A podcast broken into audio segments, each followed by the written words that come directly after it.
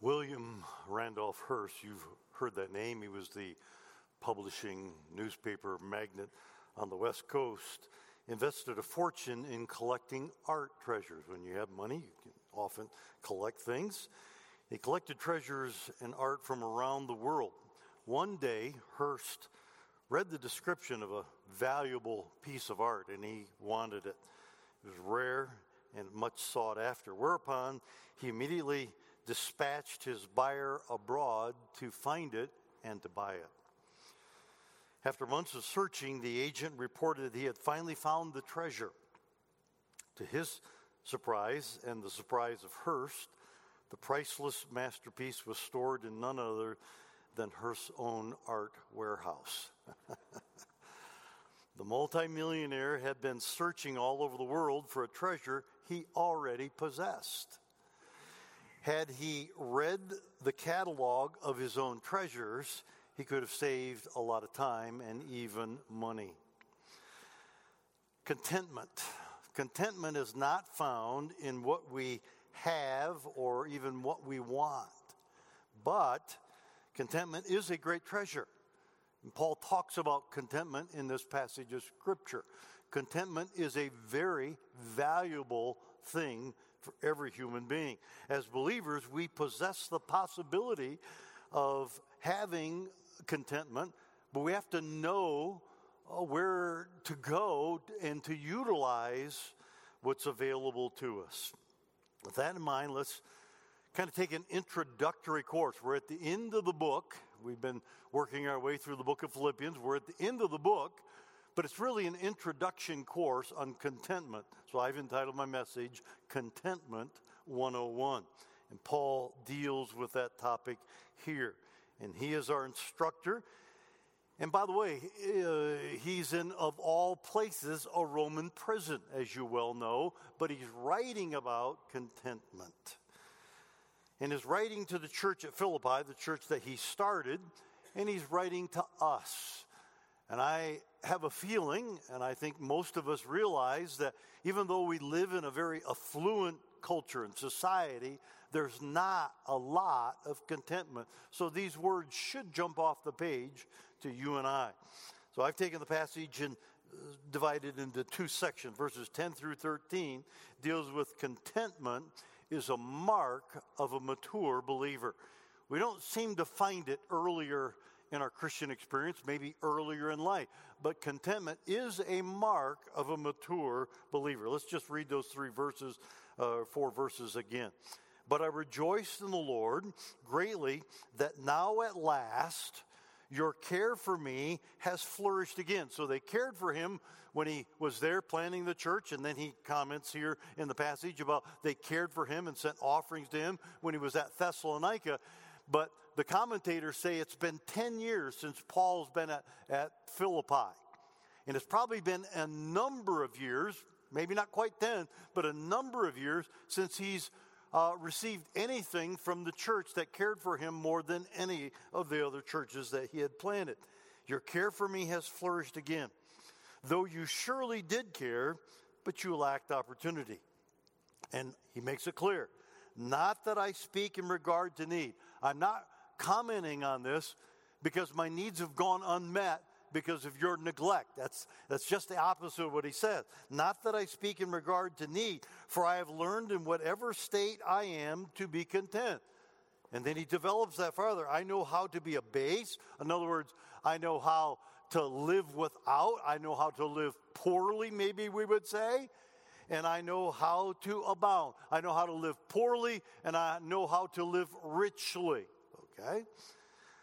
Everywhere and in all things I have learned both to be full and to be hungry, both to abound and to suffer need. And then he tacks on this wonderful verse I can do all things through Christ who strengthens me, who provides for me, who meets my needs. So contentment is the mark of a mature saint. When Paul initially started his missionary expeditions, the church of Philippi enthusiastically supported him. Many people had been won to Christ. They had some means, and so they supported. They sent money and supplies, but evidently over time, the excitement died down and the resources dried up. Some commentators estimated it had been maybe six, seven, eight years since Paul had received anything from the church at Philippi. It wasn't like us sending monthly support to the missionaries that we received. It had been some time since he had received a gift. Notice Paul doesn't mention what he lacked, nor the sparse communication he hadn't heard from them, or that Epaphroditus who came from the church of Philippi had gotten so sick in Rome that, that probably he was truthfully more of a burden than a blessing. He intended to be a blessing, but he was sick unto death, we read earlier in the book. And so Paul doesn't mention any of those things as being a disappointment. Instead, he focuses on how much they meant to him, how much the Philippian believers meant to him, how good God had been to him and that there was spiritual fruit abounding to their account. In other words, they were, they were accumulating uh, interest on their investment that they had invested in Paul, that they were receiving heavenly riches as a result of their support of Paul. He doesn't talk about complaining, even though he was in prison. All of us know at times we can struggle with complaining and murmuring and griping.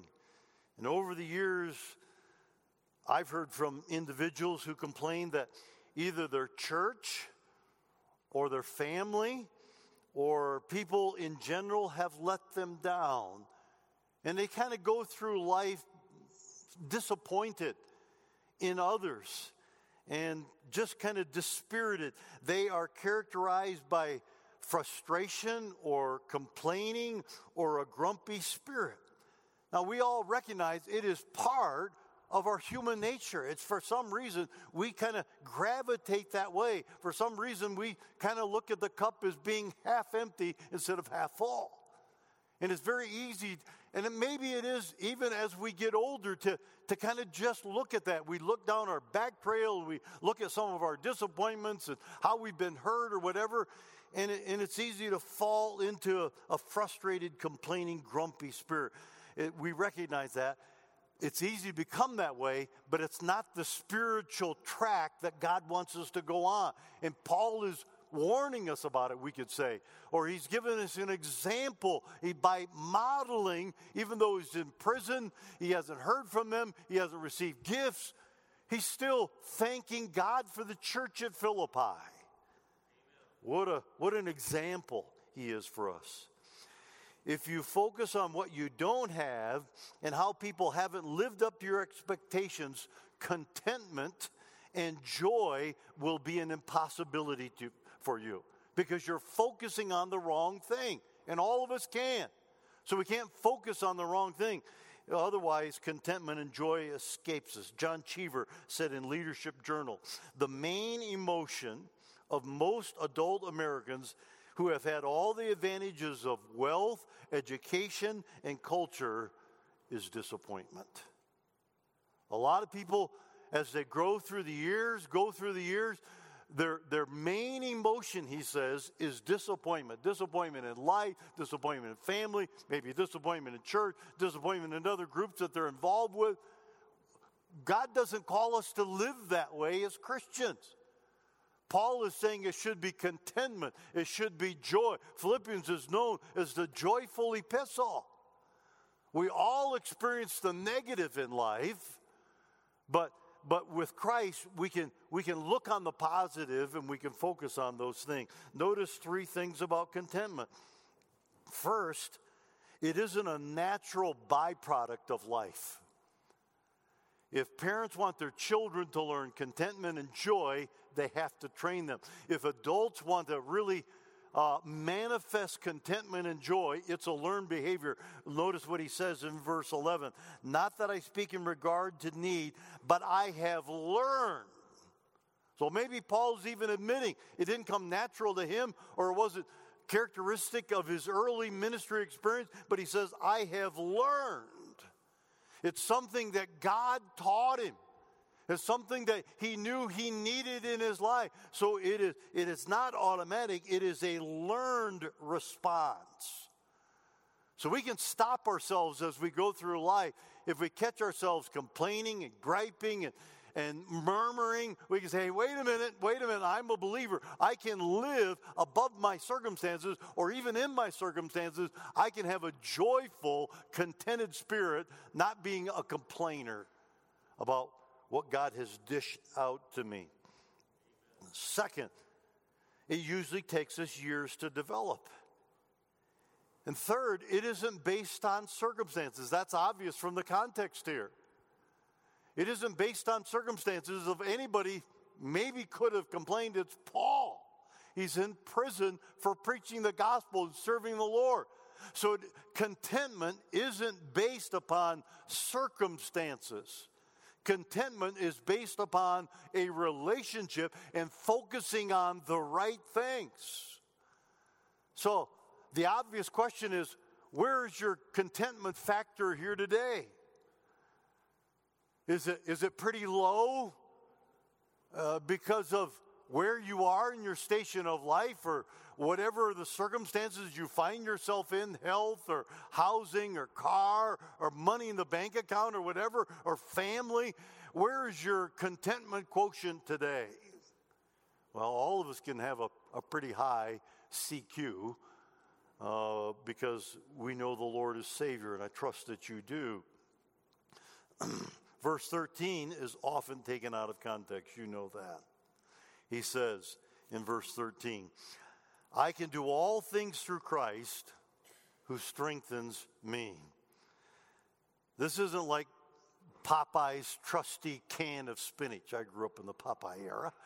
You know, where he squeezes the can when he's, you know, Olive Oyl is tied to the to the uh, tracks, and you know, Brutus is about to run her over or whatever the case is, and he pops the can of spinach and swallows it down, and, and Popeye all of a sudden becomes a superhero, you know? That isn't what this verse is saying. That isn't what this verse is saying at all. It isn't akin to Christians taking anabolic steroids.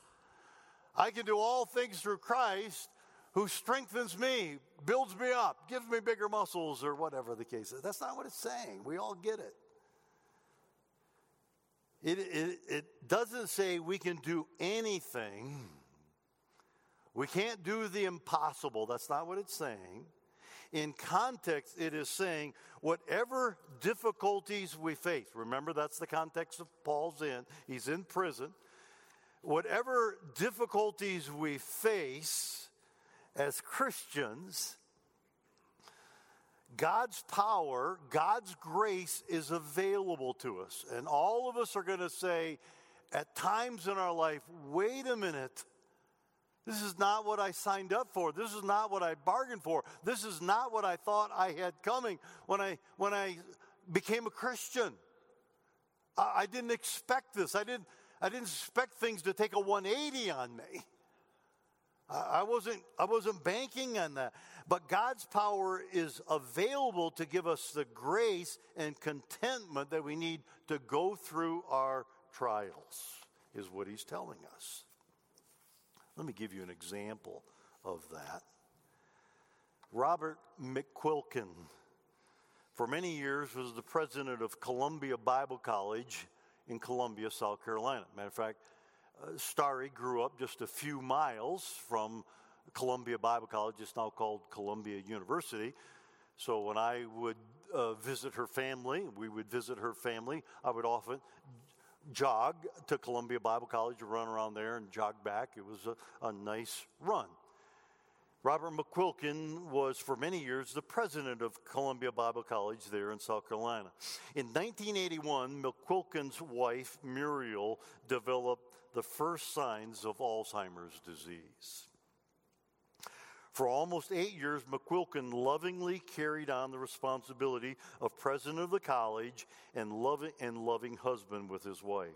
Then in March of 1990, McQuilkin announced his resignation in a letter with these words of explanation love and encouragement. He said, My dear wife, Muriel, has been in failing mental health for about eight years.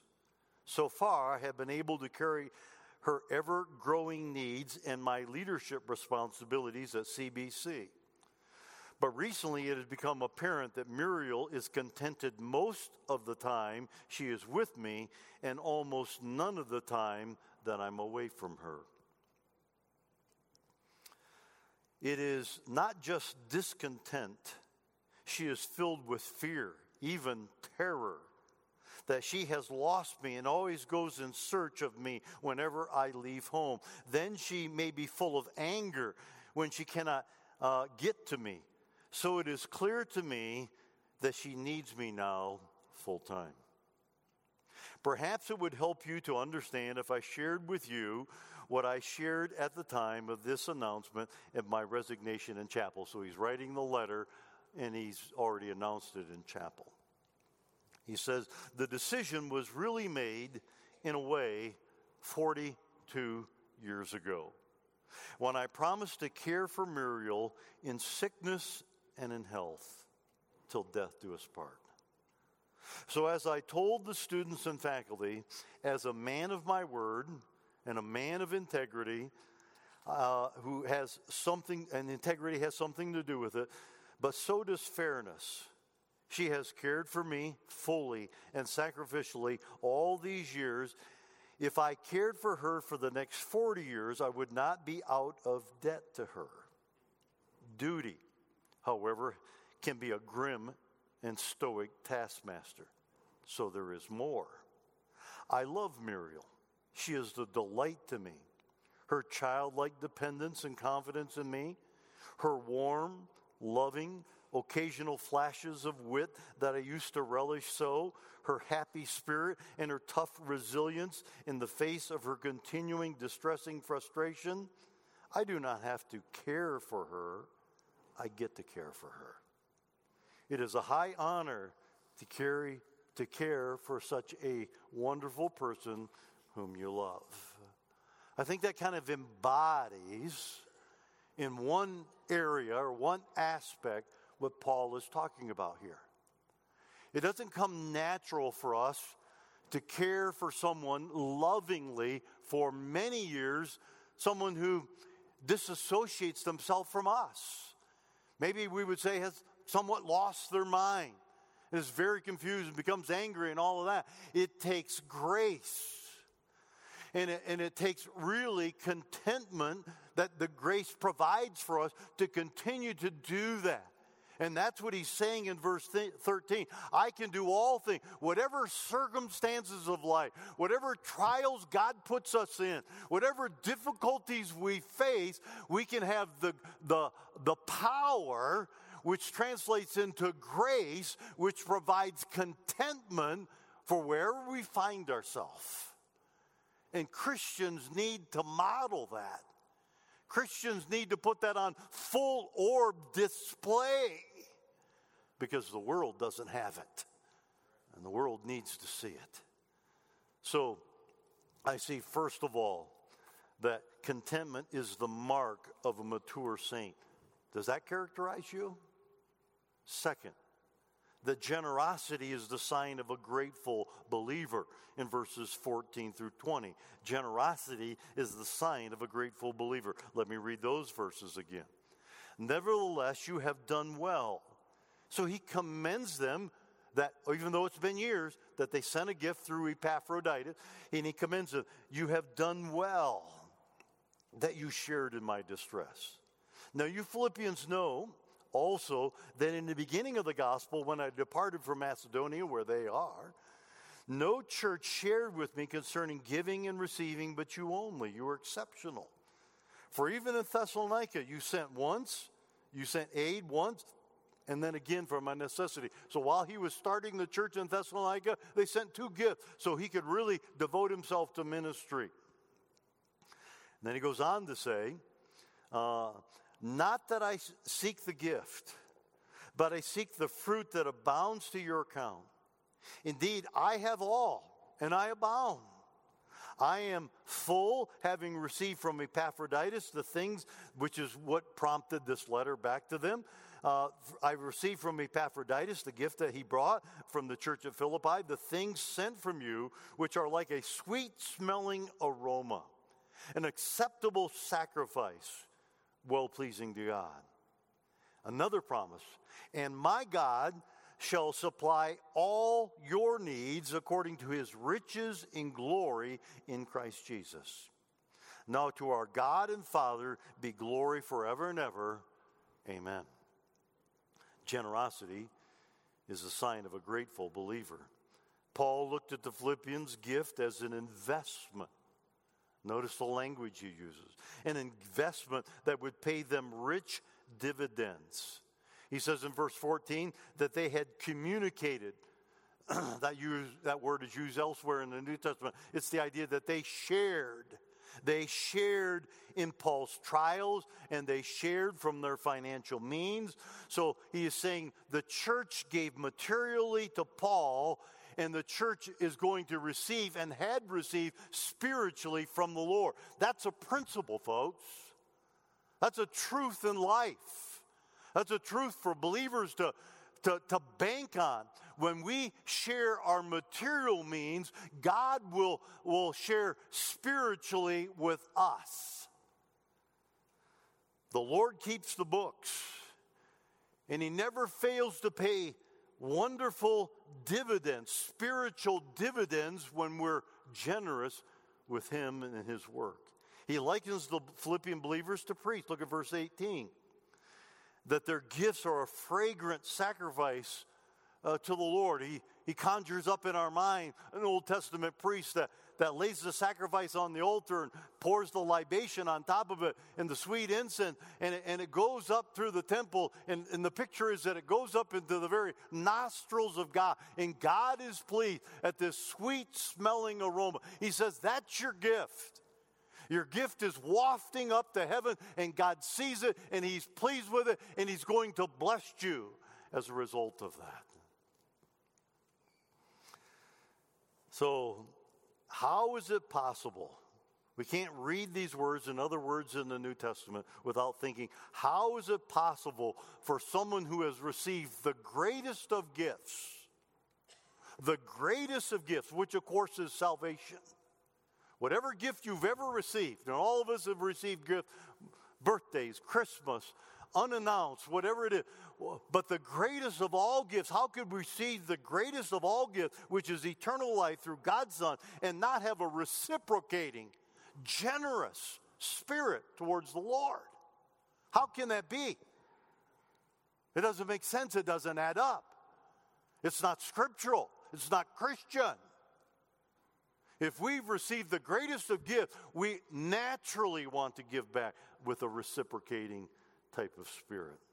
Listen to a few verses. Proverbs 11, 24 and 25.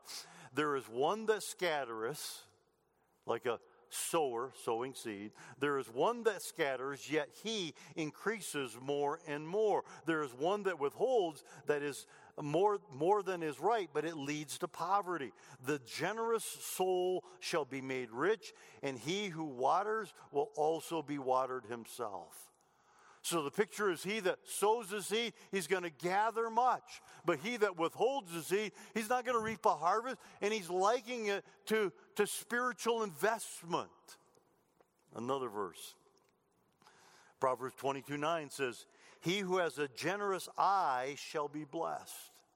He sees a need, He's not, he's not blind to those things. He sees need. He, he wants to be involved, and so he gives to that need. He who has a generous eye shall be blessed. A New Testament verse, 2 Corinthians 9 6. He who sows sparingly will also reap sparingly, and he who sows bountifully will also reap bountifully. It's a principle in the agricultural community, and it's a principle in the spiritual community. Everybody here probably knows I grew up on a farm. And we had not only a dairy herd, but we had about 700 acres. And in Michigan, we got a lot of rain in the springtime. And we would sometimes sow a field, would plow it, disc it, drag it, and then my dad would come along. He was very particular about straight rows, so he wanted to plant the field. So he would he would plant the corn or he would plant the beans, and then we'd have flooding, and not all our fields were tiled. In Michigan, you tile the fields. Uh, you, you hire a, a, machine and, and a group of workers. They, they have this great big giant wheel and it digs down eight feet, six, eight feet in the ground and it lays clay tile. In Michigan, it's to get the water off the land. Out here, we use irrigation to get water on the land. It's just the opposite there. So the water sinks down, goes in those tiles, it goes into a main tile, and then it goes into a ditch. But not all of our fields were tiled. So sometimes my dad would invest in all the work and the equipment that plowed and disced and dragged, and then the seed that was sowed and the fertilizer that went in with it, and then the field would lay underwater because we got a whole bunch of rain. And the crop was, the seed was all destroyed, washed away, or rotted. Now, my dad had to make a decision, and I can tell you what it was every single time. He would wait for that field to, to dry out, and we would drag it again and he would sow it again because I understood if he didn't sow another crop, he wouldn't reap a crop and he would lose all of that investment. But if he sowed it again, at least he would get it back in a, maybe a great crop. So we all face hardships. We all face setback. We all say, well, I've got reasons why I can't give to the Lord's work. But if we invest in it, God keeps the books and he blesses us. Let's look at verse 19. And my God, it was Paul's God in the Philippians God. It's our, our God. We all have the same God. There's only one true God. Jehovah God. And he says, And my God shall supply all your needs according to his riches in glory by Christ Jesus. So, this is certainly one of the most familiar book, uh, familiar verses in the book of Philippians, and it's probably one of the favorite verses in the New Testament. But it's tied. This verse is tied directly in the context of a generous spirit. That's what he's. That's what he's. That's what he's summing up here. He's summing up the person that's, that's uh, sacrificial and generous in their giving. He says, God will supply all of your needs. So it's tied to that. If you separate the two, then it's not a promise that you can claim. So he's saying, if I am generous with God, I'm generous with God's word, God is going to meet my needs, and I can pillow my head at night and I don't have to worry. That's us. And let me tell you, folks, I, I, can testify to that. And there's, there's dozens and dozens, maybe hundreds, would say, of people that could testify that very thing. Somewhere early in our Christian life, someone taught us about tithing and giving an offering and giving sacrificially. And God has met all of our needs. And, and probably most of us say we've prospered beyond our ever wildest expectation. And it's not because we're smart or great investors or, you know, we're above average in, in some area. It's because God is blessed and God's promised to do that. Whether you're a teenager or you're a widow or you're a married couple and you got young kids, whatever it is, God's promised to meet your needs. So let's just claim that promise and move forward. And God will take care of our needs. We all should have an insurance protection I believe in it, whether it's health insurance, or car insurance, or house insurance. It helps us get through those unexpected trials in life. And the Bible certainly encourages us to save, and it encourages to, to plan for the calamities of life and old age. But the best investment, the best insurance you can buy uh, n- for now and eternity is a generous spirit towards the work of God. The New Testament Christian has a wonderful promise in verse 19. All the riches of King Jesus are at my disposal and at your disposal. Several years ago, a couple were listening to a radio program. Most of you know I was on KRKS radio for 20 years, Christian radio here in town and uh, they were listening to KRKS, and they listened to our program that came on at 12 noon, and they decided to visit. They were a young couple. And we went to lunch at Olive Garden over here on Wadsworth, and I had the privilege of leading Denny Dimzoff and his wife, Rhonda, to Jesus Christ right there in the restaurant. He got saved, Rhonda got saved, and they started coming regularly to our church. Matter of fact, they adopted two children. One was a special needs child. Many of you remember Denny and Rhonda. And then when we planted Grace Baptist Church out in Parker with Ward Smith, they decided to go with that group of people, the 40 or so people that, that went with Ward out to Grace Baptist Church in Parker. And they served in that church. But I remember they were here for a couple years before we planted that church. That one Christmas, Denny called me up. Christmas time's always a busy time for all of us, and the ministry as well. Things are going on. He called me up and said, Pastor, I, I want to I wanna take you to lunch. I said, okay, okay. And this is like two days before Christmas. We went to lunch, and then he handed me an envelope. And of course, he said, eh, open it. And I opened it. It was a very generous check. He inherited a printing shop, a print shop and printing business. In those two years he had been saved, year and a half, two years he had been saved, he understood, he got a hold of the idea of giving back to the Lord's work. And God had begun to bless him. So he told me the story of how he had learned to give and God was blessing his business.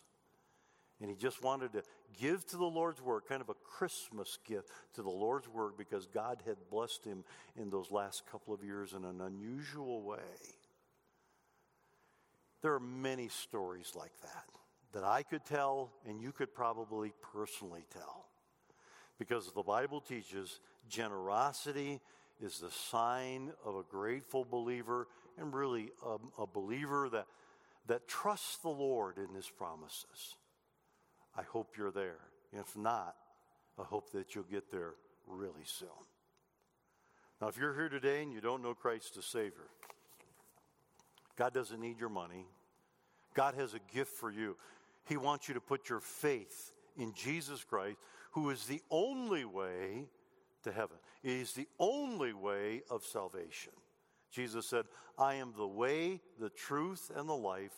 No man comes to the Father in heaven except by me. So he's, he's the means, he's the way. If you don't know Christ, we want to be able to help you with that. We want to share Christ with you, and you can have assurance of your salvation.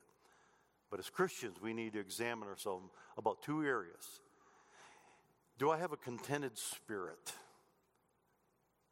Joyful contentment. And if not, Lord, help me to get there. Help me to understand that I got everything that I need.